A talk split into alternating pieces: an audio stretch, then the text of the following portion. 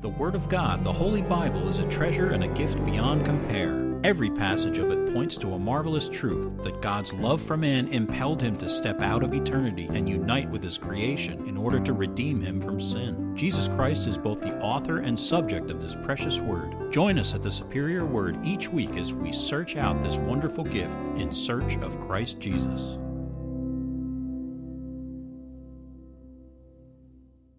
Okay, Psalm 97. The Lord reigns. Let the earth rejoice, let the multitude of isles be glad. Clouds and darkness surround him. Righteousness and justice are the foundation of his throne. A fire goes before him and burns up his enemies round about. His lightnings light the world. The earth sees and trembles. The mountains melt like wax at the presence of the Lord, at the presence of the Lord of the whole earth. The heavens declare his righteousness, and all the peoples see his glory. Let all be put to shame who serve carved images, who boast of idols. Worship him, all you gods. Zion hears and is glad, and the daughters of Judah rejoice because of your judgments, O Lord. For you, Lord, are most high above all the earth. You are exalted far above all gods. You who love the Lord hate evil. He preserves the souls of his saints. He delivers them out of the hand of the wicked. Light is sown for the righteous, and gladness for the upright in heart. Rejoice in the Lord, you righteous, and give thanks at the remembrance of his holy name. All right, today we are in uh, Leviticus chapter 8, 1 through 13, and this is the consecration of the Aaronic priesthood, part 1. And uh, before I start reading that, just if you get time, it's a very short um, chapter, uh, Leviticus 12. It goes uh, 1 through 8. We'll be doing that in about eight weeks. I typed it this past Monday. Great stuff. Take a read, think on it, and uh, see if you can figure out what the Lord is trying to tell you there. All right, Leviticus 8, starting in verse 1. And the Lord spoke to Moses, saying, Take Aaron and his sons with him, and the garments, the anointing oil, a bull as the sin offering, two rams, and a basket of unleavened bread, and gather all the congregation together at the door of the tabernacle of meeting. So Moses did as the Lord commanded him. And the congregation was gathered together at the door of the tabernacle of meeting. And Moses said to the congregation, This is what the Lord commanded to be done. Then Moses brought Aaron and his sons and washed them with water. And he put the tunic on him, girded him with the sash, clothed him with the robe, and put the ephod on him. And he girded him with the intricately woven band of the ephod, and with it tied the ephod on him. Then he put the breastplate on him, and he put the Urim and Thummim in the breastplate. And he put the turban on his head. Also on the turban on its front, he put the golden plate the holy crown, as the Lord had commanded Moses.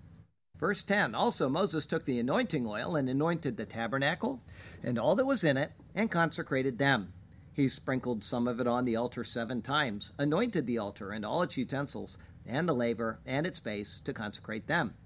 And he poured some of the anointing oil on Aaron's head, and anointed him to consecrate him. Then Moses brought Aaron's sons and put tunics on them, girded them with sashes, and put hats on them as the Lord had commanded Moses. All right, from time to time, people ask me about my credentials, usually about what denomination I am. And I have no set answer for that. I usually say something like, I'm a Bible preacher. However, that just tells what I do. It doesn't tell what brought me to this point. I met the Lord in 2001. For the first two or so years after that, I read the Bible cover to cover about once a week. I never counted how many times, but I read it at my store and I was there 70 hours a week. So, unless someone walked in, that is what I was doing. When I got home, I kept on reading it. After I closed the store and went back into the wastewater business, I kept reading it. I also started answering Bible questions on the beach. You learn a lot more doing that than you do just reading. When you're put on the spot and look dumb, you determine not to do it again. Eventually, the county took over our wastewater plant. It was right down the road in Gulfgate, and I had no time for government employment ever again.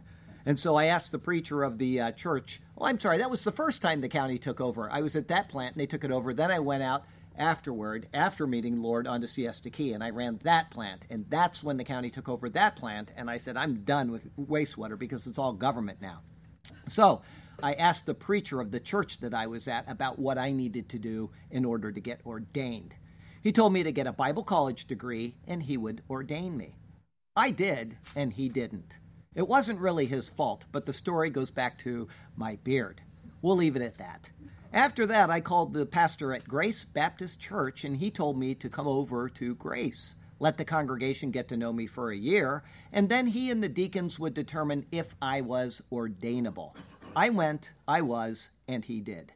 After my year of probation, they held a pastor deacon interrogation going over the major points of theology, asking anything they wished on bibliology, theology proper, which includes Trinitarianism, Christology, pneumatology, angelology, anthropology, hamartiology, soteriology, ecclesiology, and eschatology. They could ask anything they wanted, and I had to be ready with an answer. After that, I had to preach a sermon or two in front of the church, which I did, and then the congregation voted on the matter. Apparently, the beard wasn't an issue there. They approved it, and I was ordained on 24 January of 2010. That is it in a nutshell. Well, I did wear a suit, a tie, shoes, and a beard on the day I was ordained. Our text verse comes from Psalm 132, verse 9. Let your priests be clothed with righteousness, and let your saints shout for joy. We've already gone through all of the advanced details for the ordination of Aaron and his sons. Those sermons, though, had to be taken along with everything else concerning the sanctuary and all of its implements. Everything is tied together, and they form a united whole. Even in today's sermon, we cannot escape going back and picking out some of the details from the past. It's simply not possible without missing a ton of the symbolism of what lies ahead for us. The verses in this chapter lack much of the detail that was given. Even though we'll go back to form a broad brushstroke of Christ and his work, we're going to leave out far more than we will include. There's just enough added so that you can be reminded that everything about this ordination process is, in type and in picture, looking forward to Christ. The details are logical, orderly, and add in some new information as well. More than anything, the order of what is stated and the dignity of how everything is accomplished is what we are to focus on today. The Lord had called, and now the calling was being acted upon. Time and time again in this chapter, the words, as the Lord commanded, are stated. There is a set procedure which He laid out, and that set procedure will be followed carefully. The importance of this is because of the typology. In order for the type to reflect the antitype, meaning Christ Jesus, everything had to be exact. Now, as we look back on these things, we can clearly see Christ revealed in them. In turn, we are given the surety that our hopes are placed in the right basket. The word we have been given is sure, the hope that we possess is well grounded, and therefore the things which are promised to us, but are yet future, are certain to come to pass. It's all to be found in his. Wait a minute. Just so you know, Aaron did have a beard, as was the custom of all men in Israel. That too is to be found in his superior word. And so let's turn to that precious word once again. And may God speak to us through his word today, and may his glorious name ever be praised. I have only two thoughts for you today. The first is a gathering at the door of the tent of meeting. It's verses 1 through 5. Verse 1 And the Lord spoke to Moses, saying, This is the customary set of words which indicate that a new train of thought is being introduced. In this case, it introduces a section which will last all the way through until verse 10 8. Until then, the ordination of Aaron and his sons will be highlighted in detail. This ordination process follows directly from the instructions given to Moses concerning the making of the priestly garments in Exodus 28 and the instructions given for the ordination process, which is found in Exodus 29. And then some instructions for what should be done in the official duties of the priest were given in Exodus 30.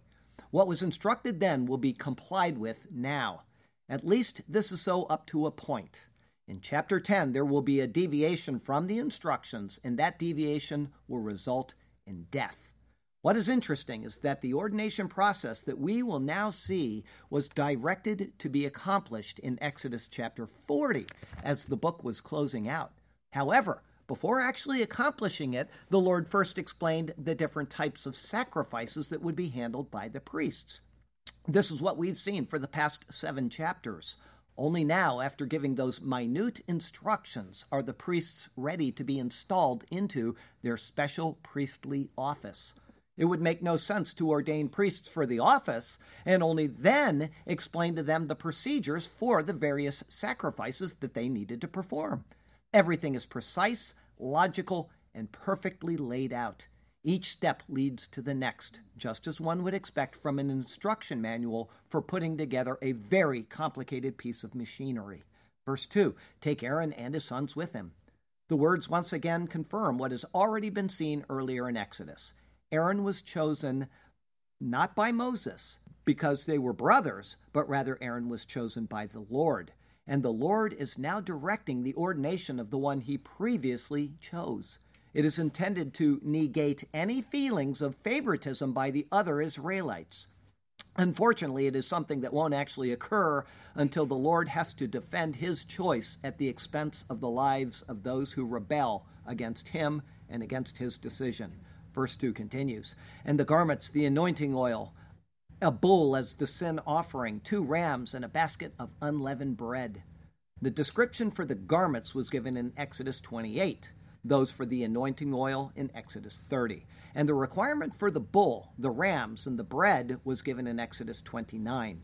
In the Hebrew, several definite articles are used to indicate that these things are to be complied with, and it's in accordance with those previous stated chapters. These things were minutely described, and so what was described is now expected to be brought forth. The words are very precise because the typology of Christ is not to be deviated from. Verse 3 And gather all the congregation together at the door of the tabernacle of meeting. The words here indicate at least the elders of the assembly who represent the elders. This is explicitly noted in verse 9 1. The elders of Israel represented the children of Israel.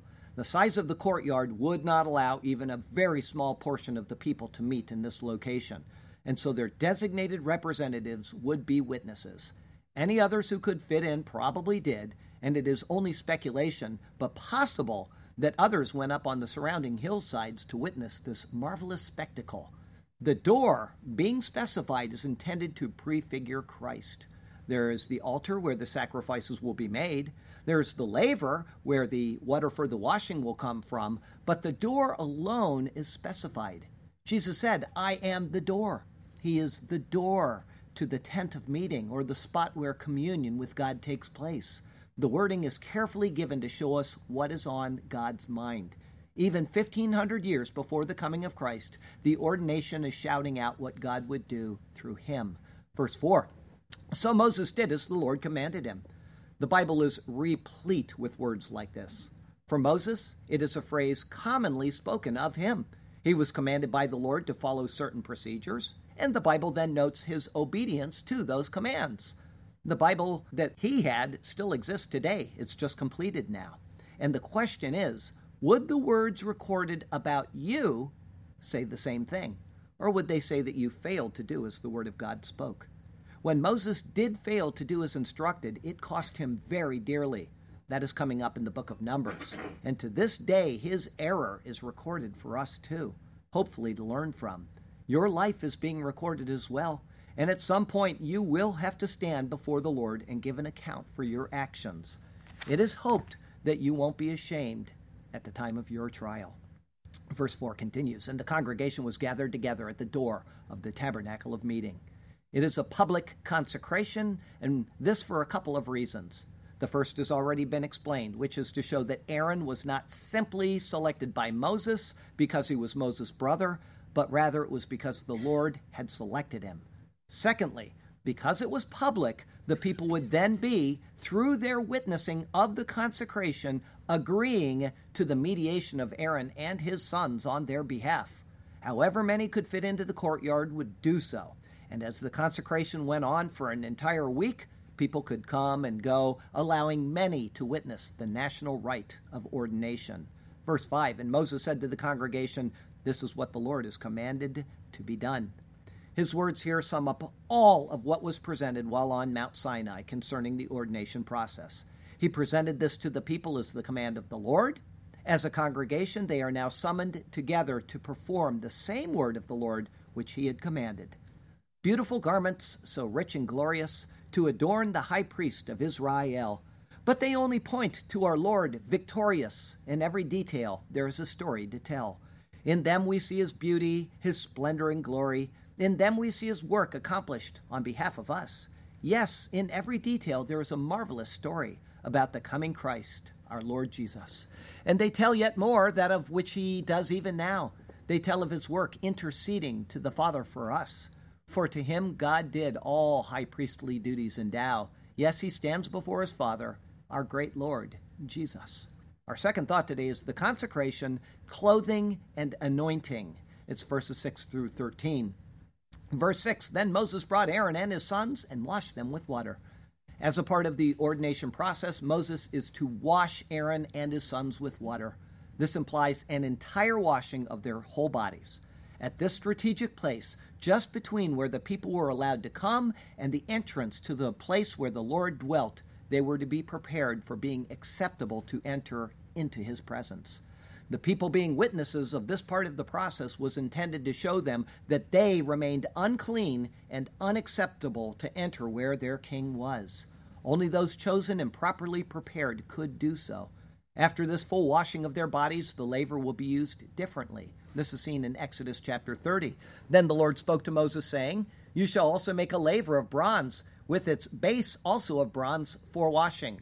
You shall put it in between the tabernacle of meeting and the altar, and you shall put water in it. For Aaron and his sons shall wash their hands and their feet in water from it when they go into the tabernacle of meeting, or when they come near the altar to minister, to burn an offering made by fire to the Lord, they shall wash with water lest they die. So shall they wash their hands and their feet lest they die. And it shall be a statute forever to them, to him and his descendants throughout their generations. Each step in both ordination and in daily duties, they are being progressively instructed in the holiness of God and the need to be pure and undefiled as they approach Him on behalf of the people. This washing pictures the total cleansing of the priests. In Aaron's case, as the high priest, it symbolizes Christ's perfect purity as our high priest. It points to his baptism before he entered into his public service in order to fulfill all righteousness. For the sons of Aaron, it pictures those who follow Christ and are purified by his work. This is seen in John chapter 13, where Christ said this He who is bathed needs only to wash his feet, but he is completely clean, and you are clean, but not all of you. John uses two different words there. One signifies a full bathing, which they're going through in this ordination process. The second indicates a lesser washing. Through Christ's work, we are completely cleaned. We stand justified and free from guilt. However, we also continue to go through a process of sanctification where we need to be purified from time to time. This is pictured in the priest's need to wash their hands and their feet as they ministered to the Lord. These external washings signify the universal corruption of man and our need for external purification. The water pictures the spiritual regeneration which occurs when we are set apart by Christ. Only after the washing was accomplished were the garments then put on them. In the case of Aaron, his garments are emblematic of the divine work of Christ. He will next have seven articles placed upon him a tunic, a sash, a robe, an ephod, a breastplate, and a turban. Each represents an aspect of Christ's work. Together they form a picture of Christ, the prophet, the priest, and the king, who is completely distinct and set apart from all others. In the case of Aaron and his sons, though, the cleansing now gives clear symbolic significance. It is to demonstrate, in type and in shadow, that cleansing from sin must precede being clothed in righteousness and the anointing of the Spirit. Without being first cleansed, no person can draw near to God or be shown his favor through the sealing of his spirit. Verse 7 And he put the tunic on him. The ketonet or tunic was first mentioned in Exodus 28, verse 4, where it was called a skillfully woven tunic. It was mentioned again in Exodus 28, verse 39, where it was said to be made of fine linen thread. An unusual Hebrew word here, shabbats, was used to describe it. That word means it was made of checkered weaving pattern, and thus indicating something that is set or fixed. Flavius Josephus said that it was a tunic circumscribing or closely encompassing the whole body and having tight sleeves for arms. This garment pictures Christ's righteousness, which is checkered into his very being. It is set and unchanging. As it is the garment closest to the body of Aaron, it is typical of Christ's righteousness that literally adorns him, it being an essential part of his very nature. As it will protrude out both on his arms and from under his robe, it is a symbol of the always evident righteousness of Christ. Even during his last moments before the crucifixion, Pontius Pilate proclaimed this aspect of him. He said, I find no fault in this man. Verse 7 continues, girded him with the sash. This avnet, or girdle, was also mentioned in the same two verses of Exodus 24. It is a belt or a sash that is worn at the waist and was said to be made of woven work. Later in Exodus 39, it was said to be of fine woven linen with blue, purple, and scarlet thread made by a weaver.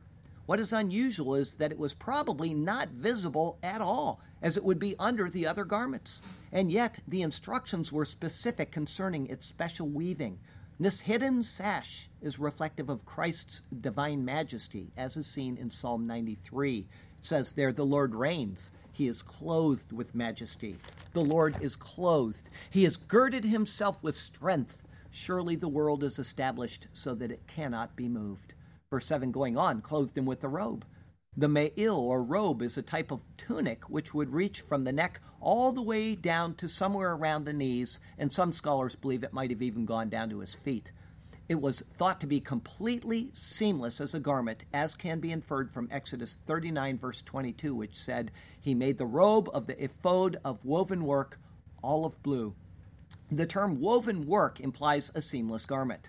However, Flavius Josephus explicitly documents this fact in his commentary on the priestly garments.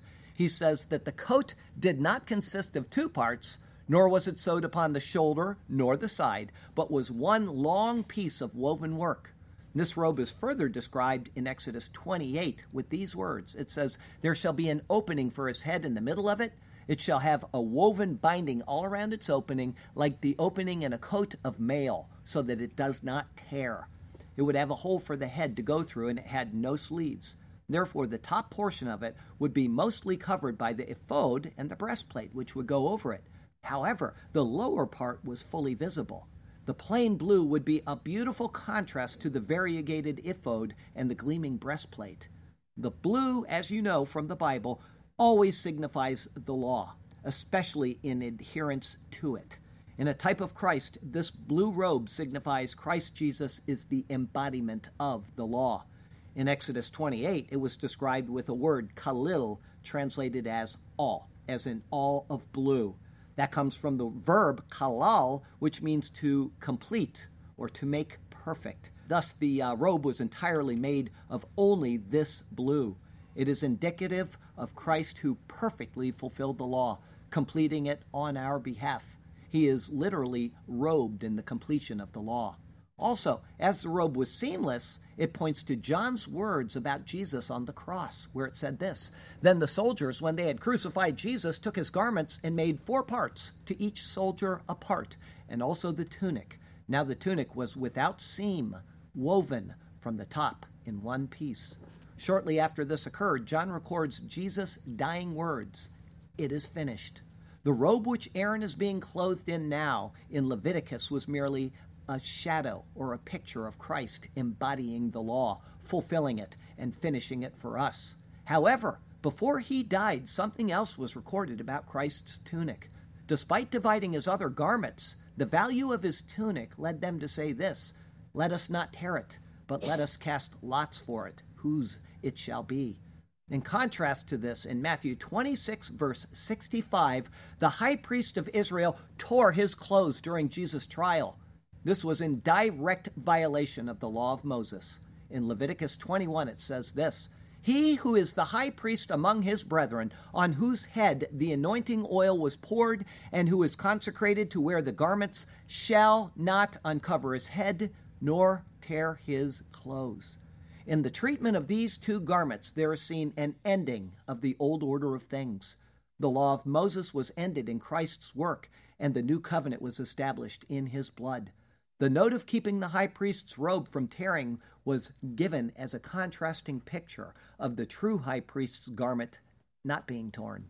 But the recording of the high priest tearing his garment signifies the ending of that priesthood. That Christ's garment wasn't torn, and yet his body was, signifies the introduction of the new. In describing this robe in the book of Exodus, a very rare word, tahara, was used to describe the hem around the neck. The word comes from the verb hara, which means to burn with anger. Mm-hmm. In this, the symbolism is obvious. The anger of the Lord at the sin of man is what was on display there at the cross of Calvary. The penalty for that sin was the tearing of Christ's body, the true robe of humanity. Verse 7 continues, and put the ephod on him. The materials for the ephod were described in Exodus 28, verses 5 through 8 says there, They shall take the gold, blue, purple, and scarlet thread, and the fine linen, and they shall make the ephod of gold, blue, purple, and scarlet thread, and fine woven linen, artistically worked. It shall have two shoulder straps joined at its two edges, and so it shall be joined together. And the intricately woven band of the ephod which is on it shall be of the same workmanship, made of gold, blue, purple, and scarlet thread, and fine woven linen. The ephod is a sleeveless garment like a waistcoat. It was made of the same colors as the veil of the tabernacle, but with the addition of gold thread added into it. The colors used in it indicate divinity, royalty for the gold, the law for blue, royalty for the purple, which is a combination of blue and red, and war, blood, and judgment for the red, and righteousness for the woven linen. This ephod will bear the breastplate which will next be placed over it just as the ark bore the mercy seat. Though the ark was described first, it is the mercy seat which sits on top of it and crowns the ark. The ark embodies the law and thus the old covenant, while the mercy seat pictures the satisfaction of the law through the shedding of the blood. The same is true with the ephod and the breastplate. On the ephod will be two stones with the names of the children of Israel engraved on them. Thus, it signifies the high priest's role to bear the sufferings and the labors of his people. On the breastplate will be 12 stones, which will be engraved with the names of the children of Israel. This then signifies that the high priest sympathizes with his people as an intercessor before God. In both, the work of Christ is seen. First, he bore our burdens, and then he became our intercessor. This is the reason for the order of each description. Marvelous wisdom is seen even in the order of how each thing is described. Verse 7 continues, And he girded him with the intricately woven band of the ephod, and with it tied the ephod on him. This is the last time that the cheshev, or band, is to be seen in Scripture. Goodbye, cheshev. It has only been used in connection with this ephod. It is the band or the belt which would keep the two lower parts of the ephod held close to the body. This particular band was made with the same materials as the ephod itself. It is believed to have been sewn onto the ephod at one point, and then it could be wrapped around the body and secured by strings or a button or some other way. Its use is seen at the time of the ordination of Aaron here in Leviticus 8. The idea of this band pictures readiness for service. Despite being the high priest, Aaron was to be a servant of the people, mediating for them. Being girded and ready for service is a theme which is seen numerous times in the Bible, and it was something which Christ himself did not draw away from, but rather he embraced it. We read about his being girded to serve in John chapter 13. It says there, Jesus, knowing that the Father had given all things into his hands, and that he had come from God and was going to God, rose from supper and laid aside his garments, took a towel, and girded himself. After that, he poured water into a basin and began to wash the disciples' feet and to wipe them with the towel with which he was girded. The gold which was woven into this belt anticipated the divine intervention of Christ for us. This is seen in Revelation 1, verse 13. It says there, And in the midst of the seven lampstands, one like the Son of Man, clothed with a garment down to the feet, and girded about the chest with a golden band. Aaron, wearing this ephod and band, was a type of Christ. The particular materials in them symbolize the services which Christ now renders to us as our human divine mediator. Though ascended to heaven, the book of Hebrews says that he is there in the presence of God, even right now, making intercession for us. Verse 8 Then he put the breastplate on him. The instructions for the Hoshen, or breastplate, are found in Exodus 28, verses 15 through 30. Its full name is the breastplate of judgment. It took an entire sermon to describe the marvelous things which are seen in this particular item here. And so, if you want to know what that symbolism is, or if you've forgotten it, you're going to need to take the afternoon off from sports and watch that sermon again. There you will see such marvelous pictures of Christ that you simply won't believe it. Verse 8 continues And he put the Urim and Thummim in the breastplate. The Urim and Thummim are described in Exodus 28, verse 30. They are two of the most enigmatic items to be seen in all of the things associated with the sanctuary and the rites which accompany it. Urim is the plural of the word ur, or fire. It means lights. Thummim is the plural of the word tom, or integrity. It means perfections, or that which is blameless or innocent. Together, they are literally translated lights and perfections. Interestingly, it was Moses who deposited the tablets of the testimony into the Ark of the Covenant, and it is also Moses who places the Urim and the Thummim into the breastplate for Aaron. Moses, or he who draws out, is the one to put the items in. A direct tie is being made between the Ark and its two stone tablets and the breastplate and these two stones. What the Urim and Thummim actually did, or what they were, or how they were used, is unknown. But we do know that they were used for inquiring of God. This is seen, for example, in Ezra 2, verses 62 and 63, where it says, These sought their listing among those who were registered by genealogy, but they were not found. Therefore, they were excluded from the priesthood as defiled, and the governor said to them that they should not eat of the most holy things till a priest could consult with the Urim and Thummim.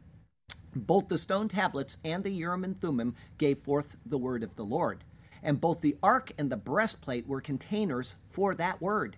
In both cases, Moses was the one who placed the stones into the containers. As I said, Urim means lights. Numerous times in the Bible, the law of the Lord, the word of the Lord, or the judgments of the Lord are said to be light. I'll give you three examples. This is from Proverbs chapter 6. It says, For the commandment is a lamp, and the law a light Reproofs of instruction are the way of life. And then from Isaiah 51, it says, Listen to me, my people, and give ear to me, O my nation. For law will proceed from me, and I will make my justice rest as a light of the peoples. And from the 119th Psalm, Your word is a lamp to my feet and a light to my path. Next, Thummim comes from the word tom, this corresponds to the adjective tamim, or perfections, and thus being blameless. This is seen in the following two verses. From Psalm 18, it says, The word of the Lord is proven. He is a shield to all who trust in him. And then from Psalm 19, the law of the Lord is perfect, converting the soul. The testimony of the Lord is sure, making wise the simple. In these and other examples, we can find that the law of the Lord is what is pictured in the Urim and Thummim and so it has the same meaning as the tablets within the ark. Christ fulfilled the law, and it was secreted away under the mercy seat. He thus embodies the law, and his blood covers the sins of the law for his people. In placing the Urim and Thummim within the breastplate of judgment, it signifies that our faith in his work is what justifies us. If we need to consult God, we do it through Christ. Matthew Henry gives a splendid analogy of these things. He says, now, Christ is our oracle. By him, God in these last days makes known himself and his mind to us. He is the true light, the faithful witness, the truth itself, and from him we receive the Spirit of truth who leads us into all truth. The truly amazing thing about this is that such minute detail was given for things that were to remain completely unseen, and yet they perfectly describe what Christ has done for us. In Christ we are safe, we are secure, and we are so forever. Verse 9 And he put the turban on his head. The mitznephet, or turban, was also made of fine woven linen, like the tunic which was first put on Aaron. It again reflects Christ's absolute righteousness. It is what crowns him, and it defines his very character. Together, this tunic and turban symbolize Christ's pure and unsullied life and authority. Verse 9 going on. Also, the turban, on its front, he put the golden plate, the holy crown. This golden plate, here called the Holy Crown, was described in Exodus 28 with these words You shall also make a plate of pure gold and engrave on it, like the engraving of a signet, holiness to the Lord, Kadosh Jehovah. And you shall put on it a blue cord, that it may be on the turban. It shall be on the front of the turban, so it shall be on Aaron's forehead that Aaron may bear the iniquity of the holy things which the children of Israel hallow in all their holy gifts, and it shall always be on his forehead, that they may be accepted before the Lord. The word translated as plate is tzitz. It signifies a flower or a blossom. Along with that, a new descriptor is given here in Leviticus with the words Netzer ha Kodesh, or crown the holy.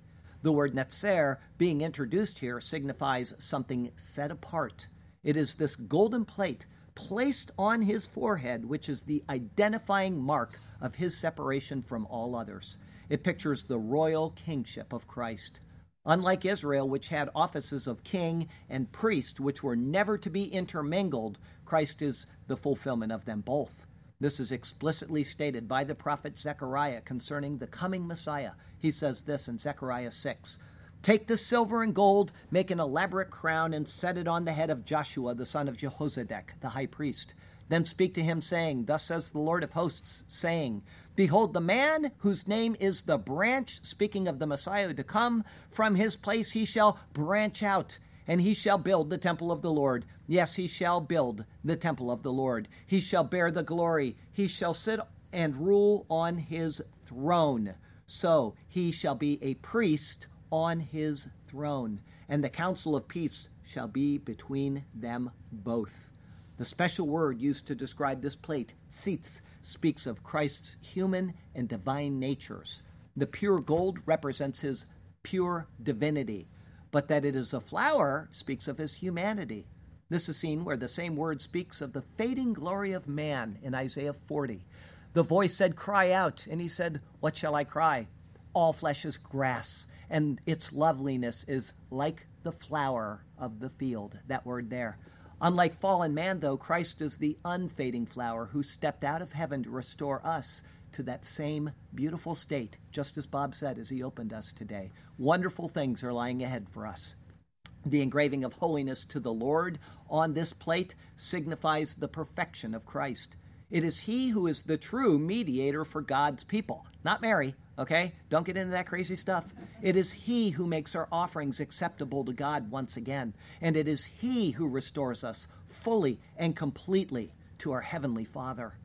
That there were two words on the engraving also signifies his divine human nature, Kadosh Yehovah. The eight letters signify the new beginnings which are found in Christ Jesus. In fact, the name of Jesus in Greek, Isus, is numerically equal to 888.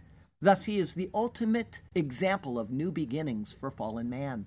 The blue cord, which tied the plate to the turban, signifies the law as fulfilled, which ties the divine Lord to his intercessory role as our high priest. It is he who is the bridge between the infinite Father and finite us.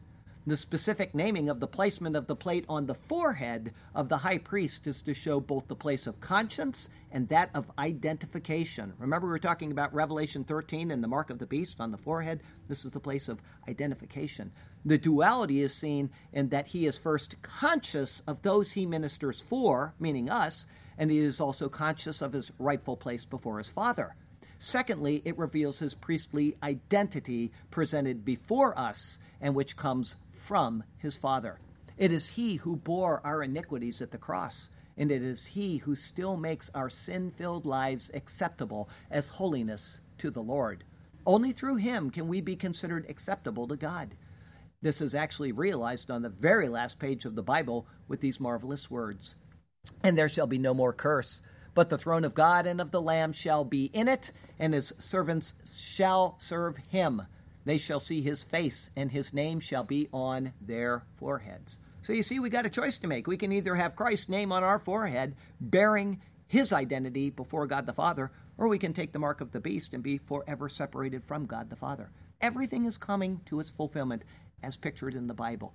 These old things that we seem uh, it, it's irrelevant. I don't need to read the book of Leviticus. Points to everything else in the whole Bible. It's all tied together. It's a unified whole. It is this Netzer HaKodesh, or Holy Crown, which in typology is seen to be Christ, who is the king priest, who is set apart by God from among the sons of men. Verse 9 continues As the Lord had commanded Moses. The clothing of Aaron as the high priest is now complete.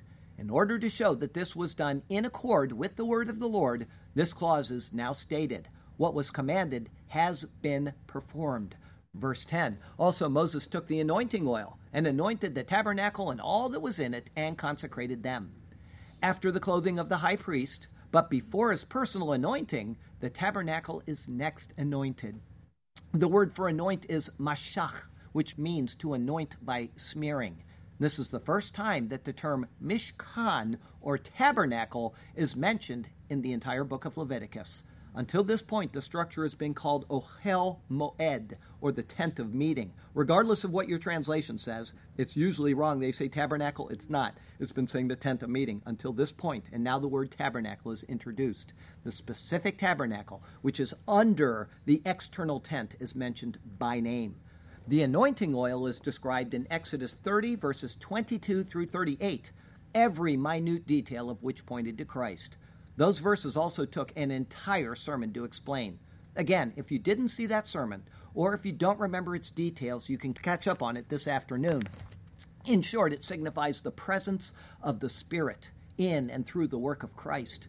But such a brief explanation does disservice to the majesty of what was seen in those details. You really should check them out. It is this marvelous presence of the Spirit, symbolized by the anointing oil, that is used to anoint the tabernacle and all of the furniture contained within it. Verse 11 He sprinkled some of it on the altar seven times. This is speaking of the brazen altar where the sacrifices were to be burned. The golden altar of incense, being within the tabernacle, was already anointed. Now, a sevenfold nazah, or sprinkling of the oil, is made on the bronze altar. This sevenfold sprinkling has never been noted in any of the instructions.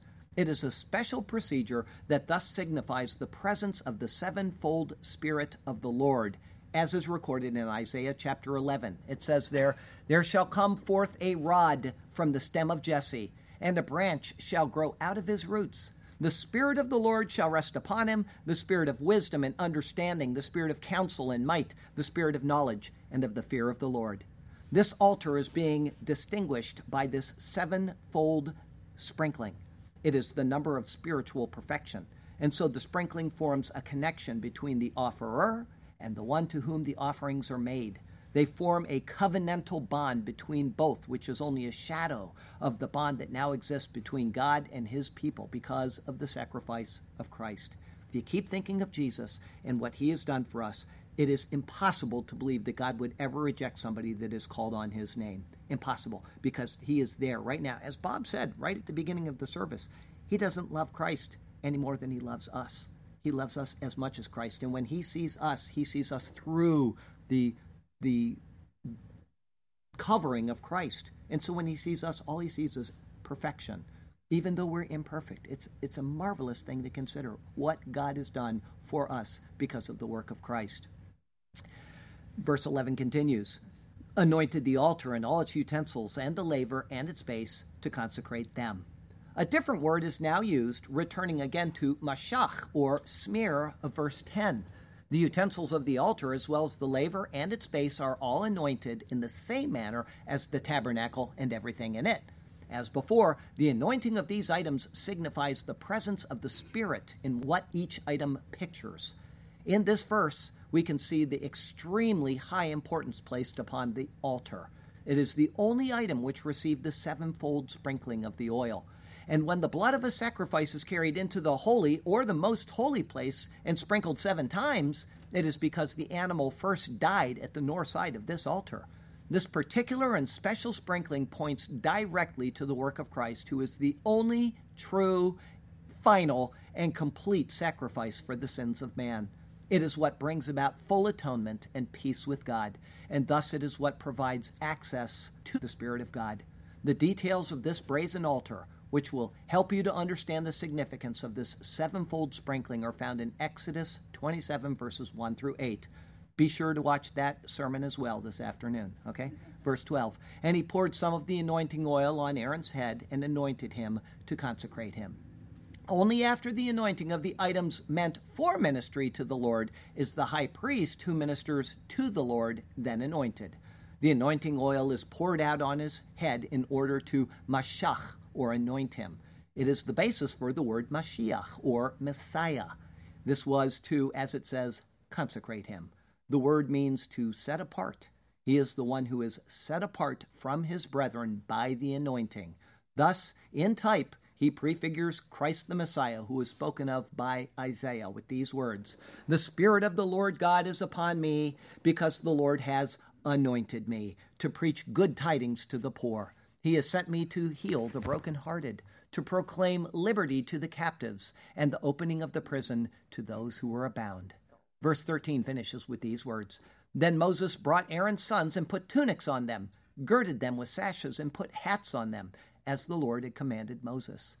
Our verses end today with these words The instructions for these tunics, sashes, and hats was given in Exodus 28, verse 40. Here's what it said there For Aaron's sons you shall make tunics, and you shall make sashes for them, and you shall make hats for them for glory and beauty.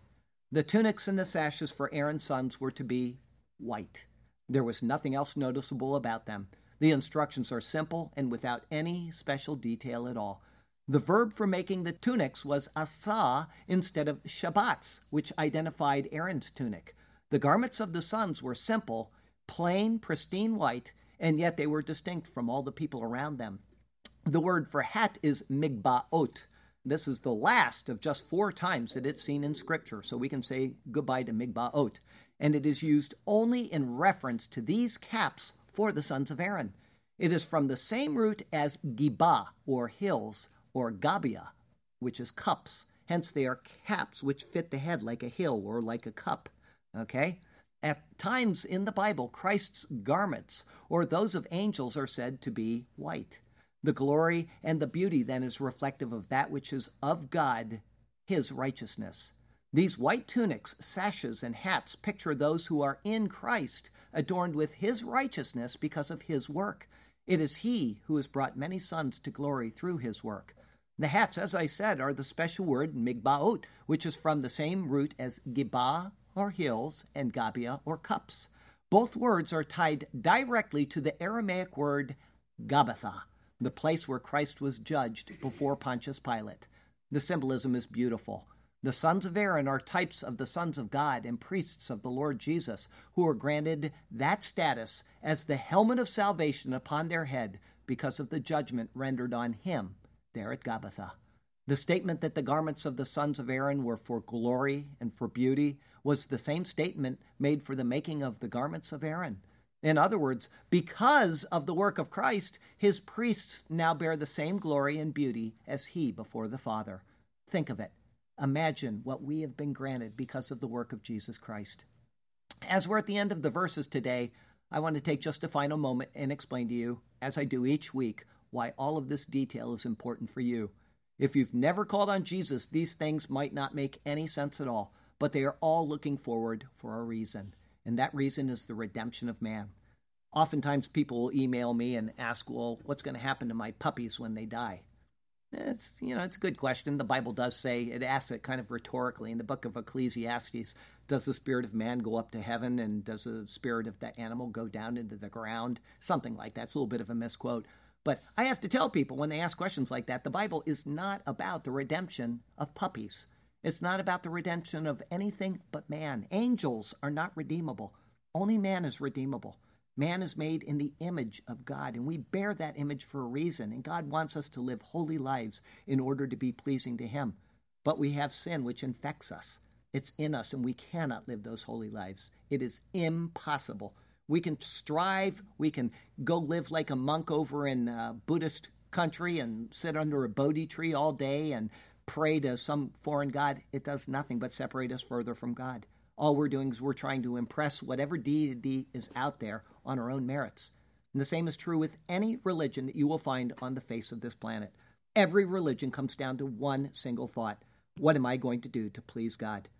Except Christianity. And I'm talking about true biblical Christianity where God says, What am I going to do to reconcile them to me? He did the work. He did all of it by sending his son to die in our place, to take away the sin debt that we have. So let me give you a couple verses. The wages of sin is death. We die because we have sin, but even before that, we are spiritually separated from God and spiritually dead because of the sin in our life. The wages of sin is death. And all have sinned, and all fall short of the glory of God. It is universal, it is in every one of us. We inherited it, we cannot get rid of it, and because of that, we die. But the Bible says this wonderful three letter word, but. But the gift of God is eternal life through Jesus Christ our Lord. There's nothing we can do, there's nothing that we would ever be able to do to please God. But Christ could because he was the sinless Son of God, and he gave that life up in exchange for ours. And so when he looks at us, he sees righteousness, not ours, but Christ's. And it says that all who call on the name of the Lord will be saved. It's not an if, it's not a maybe. God has done this so that we can be redeemed and brought back to a relationship with our Heavenly Father. This is what God would ask of us, and this is what I would ask you to do today. Give your life to God through Jesus Christ and be reconciled to Him. All right? That's all you need to do. And then He will be the mediator that we're looking at right now. This guy's being ordained to mediate between God and the people. That implies that there's no mediation without a mediator, right? Somebody asked me a day ago in an email, they said, um, uh, I have Jewish friends that uh, pray to God. Does God hear their prayers? And I said, No, I'm sorry, He doesn't. He hears all prayers, but He doesn't hear them in the sense of wanting to respond to them. It is impossible. The typology in the Old Testament shows us, right? Who did they go to to mediate for their sins? They went through the mediator who went to God on their behalf.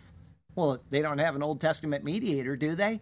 And Christ is the fulfillment of that. So if that's the case, then God does not hear their prayers. He doesn't hear any prayers at all, with the one exception. And I told her, you make sure you tell him about Jesus because he wants to hear that prayer of acceptance of Jesus Christ. That he will hear. And once he hears that, he will hear every single prayer that you ever utter for the rest of your life, even the ones that you don't utter that are from the desperate soul of the weary heart. He will hear those prayers but you have to come through Jesus first, okay?